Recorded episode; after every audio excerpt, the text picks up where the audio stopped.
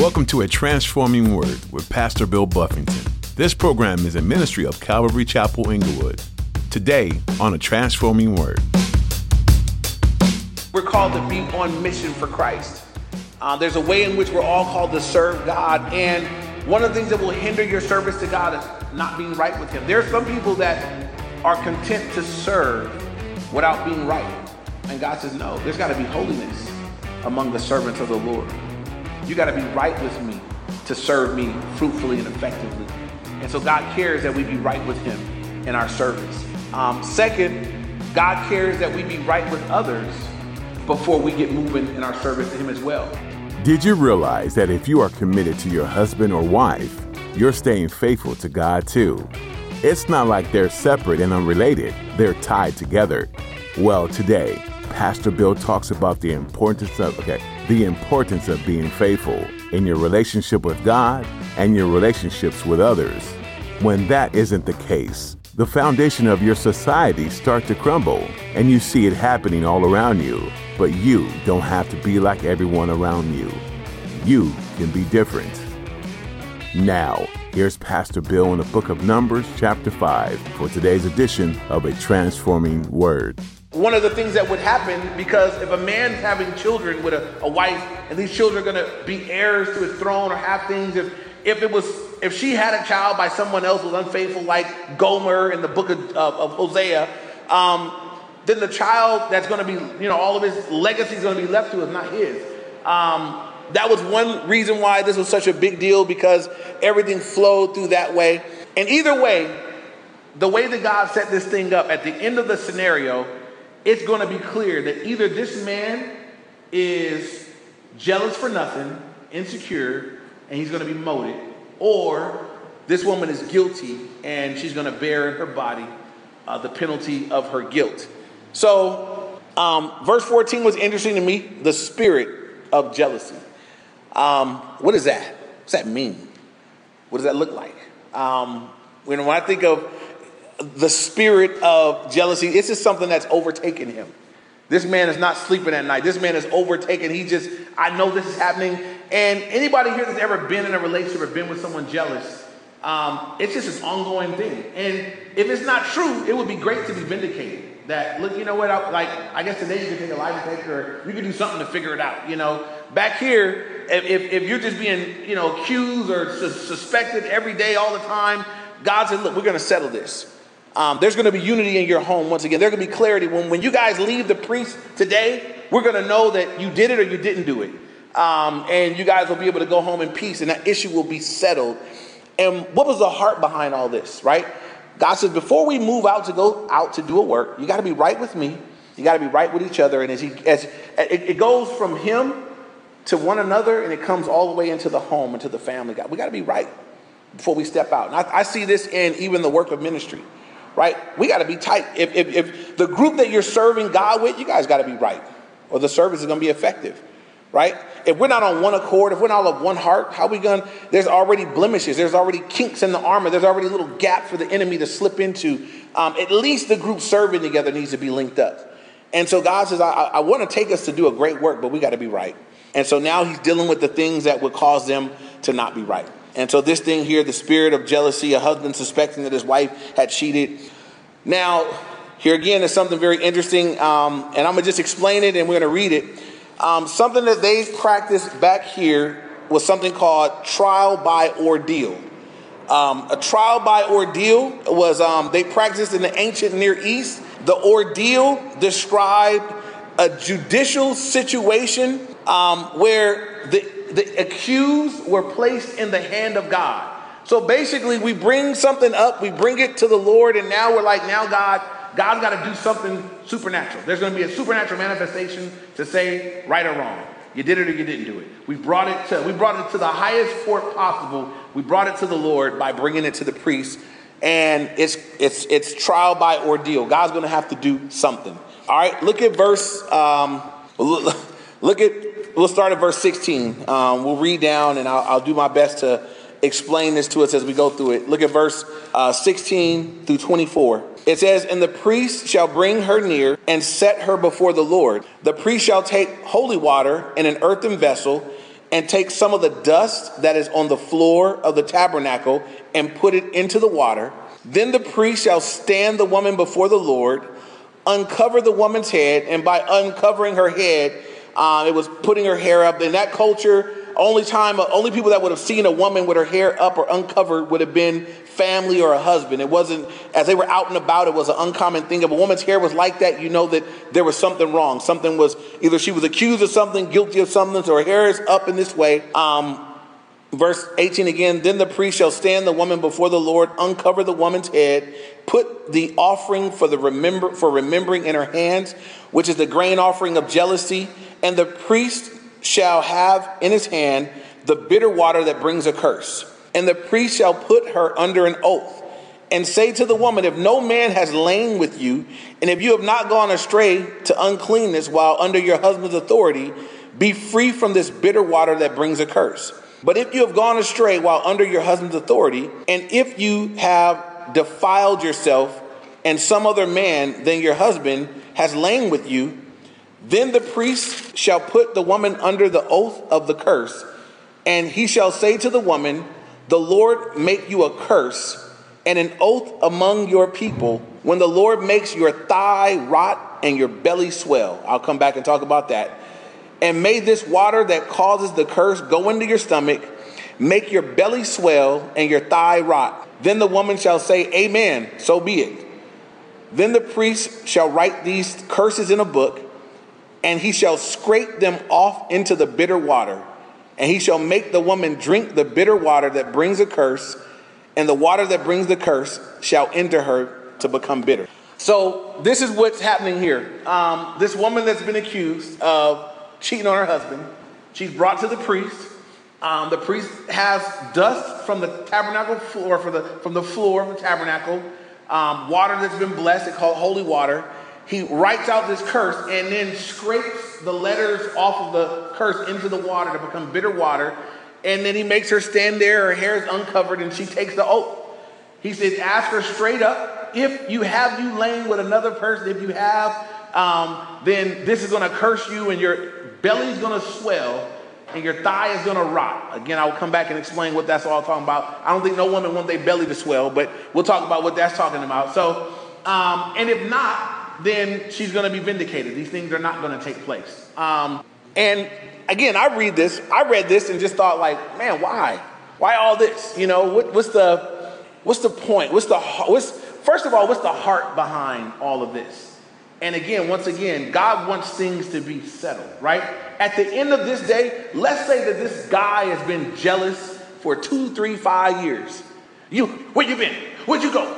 You, just go to the well. You, you were talking that man with the camels. You know, just, I mean, it, it could have been just an ongoing thing just nagging her to death. And if she's innocent, you know, I mean, if I was her, I, just, just, can we go to the priest? Can we just go get this settled once and for all? And you could look like the fool in front of everybody in the community again because it's done in front of everybody. And so if it's the man's fault, he's going to look like quite the insecure fool because the whole community is there, the priests are there, everybody's there, and it'll be proven in that day that, man, what's wrong with you? Why you keep dragging your wife down here? And next time you're at home having some thoughts, you need to deal with yourself. That's one part of what could be happening. But if indeed over here the brother caught a spirit of jealousy because there is something going on and he just can't prove it, he doesn't know, then he about to know on this day. And I can't imagine that for the woman, like if she did it and she's standing there and she has to say amen to this, so be it. Um, my, my thinking says that, that she would probably at that point would say, okay, okay, okay, I did it, you know. Um, and everybody know what the penalty was for cheating on your husband back then?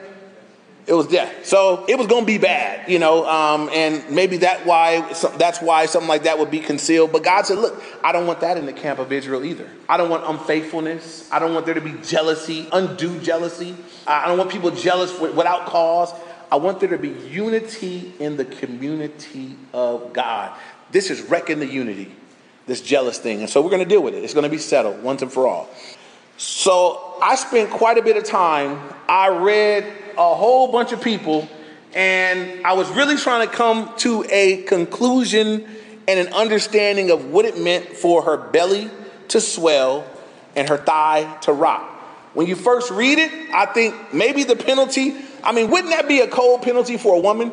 Your belly's just gonna swell. You're gonna be, you're gonna be, you're gonna look pregnant, but you're not gonna be pregnant. Now, the ultimate thing is you, as we read on, is that she's gonna be, uh, there's gonna be infertility. She's not gonna be able to, she's gonna be barren from that point on. If she's guilty, there'll be no more children flowing out of her. That's the, that's the end result of it all. But um, this is what I came up with. And I, I, did, I dug, you guys. I was like, Lord, what is, I don't want to tell people wrong stuff. I, I don't want to say, I don't want to sit up here and tell y'all she's to get fat and her thighs to rot out if that's not exactly what's going to happen. So this is what I came up with. Um, first of all, the just looking up the words, um, thigh, if you look it up in the Hebrew, it's uh, beten or B-E-T-N, beten. It's, it means womb or internal parts.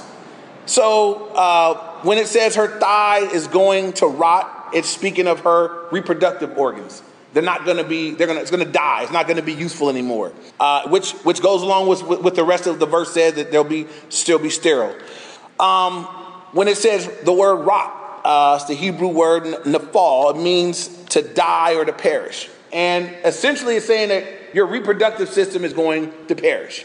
Um, you're not going to be able to have any kids. Now, it sounds in our words a lot worse. I, I read that and I just say, man, your belly's going to swell, your thigh's going to rot. But basically, what it means is your, your body's going to, your internal, reproductive, whatever, is going to just die on the inside of you. Now, another book that I read, now these are just suggestions, they're not actual. Uh, but I will give them to you anyway. These were some of what they suggested the swollen belly uh, was result from: um, a flooded uterus, a false pregnancy, a pelvic prolapse, atrophied genitalia.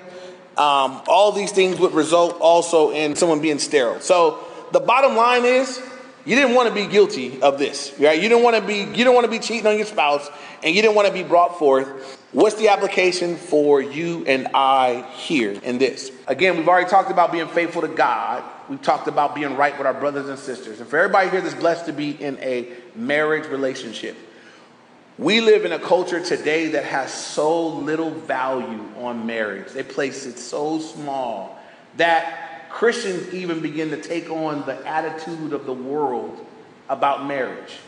And Christians are, it's, we're not, I mean, it's, it's the, the failure in marriage rate within the church, those that claim to be Christians, is so close to those that don't even claim to know God that it's embarrassing. Now, I know that a lot of those that are saying that are not really Christians, but it's still embarrassing that it's so common. So, one of the things that we can take from this is this that part of our walk with the Lord, our relationship with the Lord, if you're blessed to be married, your walk with God is part of your, your marriage is part of your walk with the Lord. Um, before you get married, that's when you got all of the options and choices. Rather, you decide, I don't really like that. Well, I think I do want that. I don't really want, I won't deal with it. I don't want to put up with that. You have all the freedom in the world when you're single to say, you know what, I'm not going I'm good. I'm, I'm, I'm, passing. I pass on you. Goodbye. When you're single, you get, nope, I'm not putting up, nope, now, now, I'm. You can go out on two dinner dates and say, mm, nah, not, not, not my kind, not my speed. You can change your mind like that. But once you say, I do, once you walk down an aisle and you stand before God and people and you, you, you, you enter into a covenant agreement with God and man, you can't just decide that I'm not happy no more. This is what people say today. Um, God wants me to be happy, and I'm not happy with this person, so I think God wants it to be over because I'm not happy. That's not biblical. That's not Bible. Find me that verse. God wants me to be happy. That's first self chapter 1, verse 2, right? It's not in your Bible. It's not there. Um, doesn't exist. God, God's not encouraging us to that. You know what's gonna, you know, you know how marriage is gonna work? You're gonna have two people that get good at dying to themselves. Because in a marriage, you're gonna die to yourself a lot. You're gonna die to yourself to please them. And they're gonna have to die to themselves sometimes to please you. And that's how a marriage can be good and work and last. Two people that commit. I'm gonna keep my commitment to my vow to God, and sometimes I'm gonna die to myself to love this other person. That's how it works. So, in this situation here, we got someone that potentially been unfaithful in their marriage, didn't honor God, didn't honor their spouse. Um, or we have someone who's untrusting of their spouse, which is unfair but it's not founded. In either case, a guy that's insecure and jealous without cause, or there's a spouse that's been unfaithful and tormenting their spouse through that, in either case, God wants it to be dealt with and cleared up, that people can move forward in a right way. And so, this is the application for us married people. Don't cheat on your spouse. Don't be jealous for nothing. If you're insecure, you need to figure out what's wrong with you. You need to deal with yourself. I do know some people that are just insecure for nothing. No one's ever cheated on them. There's no just cause for the suspicions and whatnot. And um, if that's you, you really need to take that before the Lord and say, God, what's wrong with me? Why do I behave in that way? That doesn't honor you and it torments my spouse unduly, unfair. What an uncomfortable marriage to be in with someone that's always accusing you of doing something you didn't do. That's terrible. And so for them here, God said, I want to settle that once and for all so that it's not there. And this is what I tell people when I sit down with a couple and someone's been jealous, and I say, okay, have you ever accused them of something and then found out you were wrong? Yeah, how many times? Let me hear about one instance. Let me hear about another instance. Let me hear about another. So I said, at that point, we know you don't have discernment, and you've been wrong enough times to now it's not valid. You need to shut up. You need to not say anything. When you have a thought like that, you need to take those thoughts captive and bring them obedience to Jesus. Something's wrong with you. It's, un, it's, it's, it's been proven multiple times that it's not right. You need to deal with that. Flip the coin over. I've also been in a counseling office where someone is convinced, I know what I know what I just I just don't know what it is. They're just convinced that something's going on, and then something was going on. And they were tormented by just, just having a sense that this person is giving themselves to someone else and something's not right, and they were tormented by it. And then finally to find out, see, I knew it. And there's proof. In either case, these are people that are not honoring God and not honoring their marriage. So my encouragement to us body of believers, for you married people, that we would obviously honor God by honoring our spouses, that we'd be faithful in our marriages, that we wouldn't seek any fulfillment in a relational way outside of the covenant of the person God gave you. If you're in a rough marriage, if you're in a marriage that's, that's in a tough place, that you would fight for your marriage, that you battle, that you get good at dying to yourself. Do your part. Um, and last thing I'll say on marriage is this um, because there's just a lot of world's ideas. People think that marriage is like a 50 50. Well, I'm trying to do my part, but they're not doing their part. Can I tell you that that's not true either? When you get married, right? When I vowed to God, I got married. God said, Bill, you're now a Christian man and a husband. This is your role. Love your wife like Christ loved the church and gave himself for it. Wash her and nurture with the water of the word. Care for your wife. Love her you know, give honor to her as a weaker vessel, with grace together, the, the grace of, heirs together the grace of God to your prayer. That's my job description from God. Do those things. And they're irrelevant. They don't matter. It doesn't matter if my wife is doing her part or not. For you wives, when you get, you're married. When you're already married, God tells you, submit to your husband and respect him. He's not respectable. Submit to him and respect him. He makes bad decisions. Submit to your husband and respect him. Your role is independent of him. God says, This is what I want you to do as a Christian wife. You're a Christian wife, you do it as unto me. And this is what happens, right? Is you submit to God, God can then deal with your spouse as you're being obedient. It's not 50 50, it's your obedience individually before God in your marriage. And some people think, well, I was trying really hard, but they didn't do their part, and so they made me not do my part, and now our marriage is all messed up. Now you're both not obeying God. So you got two people in a marriage that's not doing it God's way. So you really got a messed up marriage. So my encouragement to us is that for the part that you play. You're the wife, you're the husband, do your part. If you're single and you're listening to all this, taking it all in, then you want to wait on the Lord. Don't be rushing off and marry the first person that run by and look like they was worth something. You want to make sure before you enter into something that big of a deal that you enter into it the right way. Um, again, if you're single, you got all the options right now. You wait on the Lord. You be you just grow in your walk with the Lord and let the Lord bring you what He has when it's His timing for you. Amen.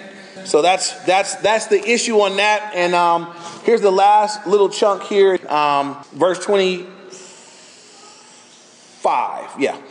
Then the priest shall take the grain offering of jealousy from the woman's hand, shall wave the offering before the Lord and bring it to the altar. And the priest shall take a handful of the offering and its memorial portion, burn it on the altar, and afterward make the woman drink the water. When he has made her drink the water, then it shall be, if she has defiled herself and behaved unfaithfully toward her husband, that the water that brings a curse will enter her and become bitter, and her belly will swell, her thigh will rot, and the woman will become a curse among her people, and in that she's going to become infertile. She's not going to be able to bear children. Verse 28 But if the woman has not defiled herself and is clean, then she shall be free, and she may conceive children.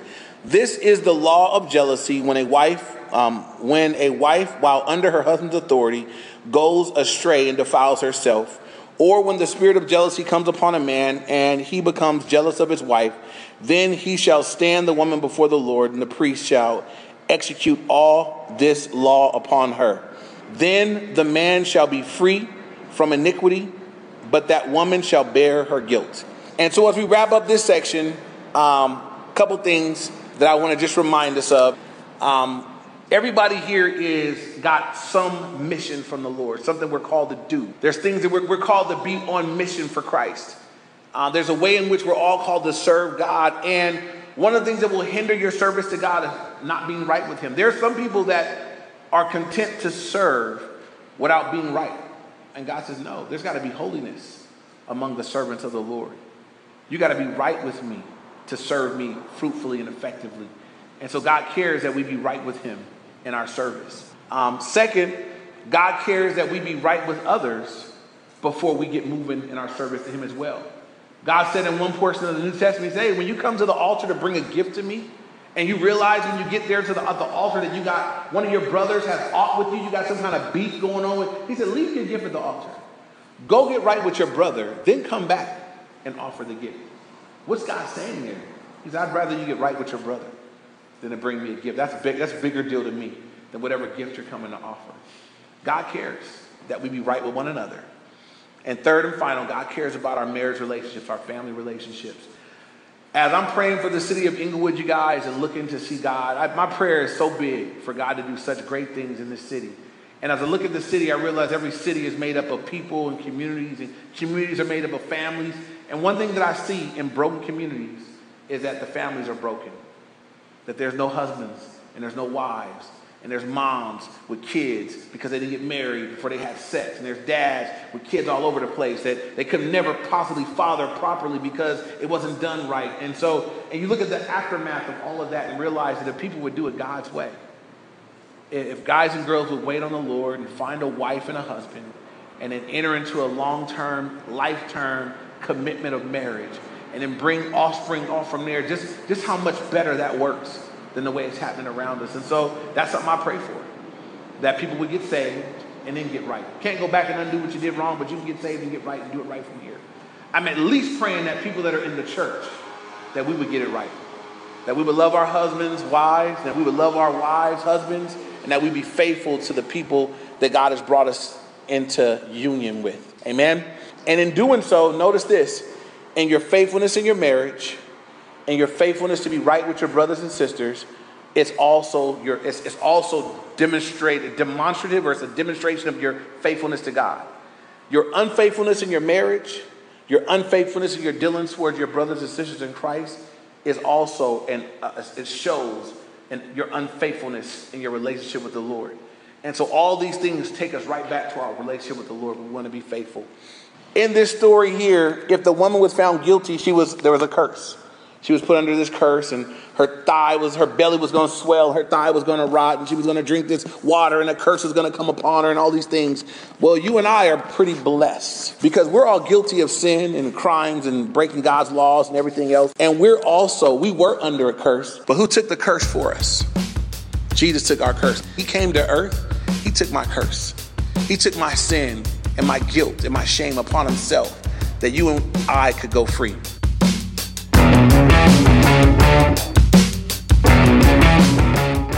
Thanks for joining Pastor Bill on a transforming word as he teaches through the book of Numbers.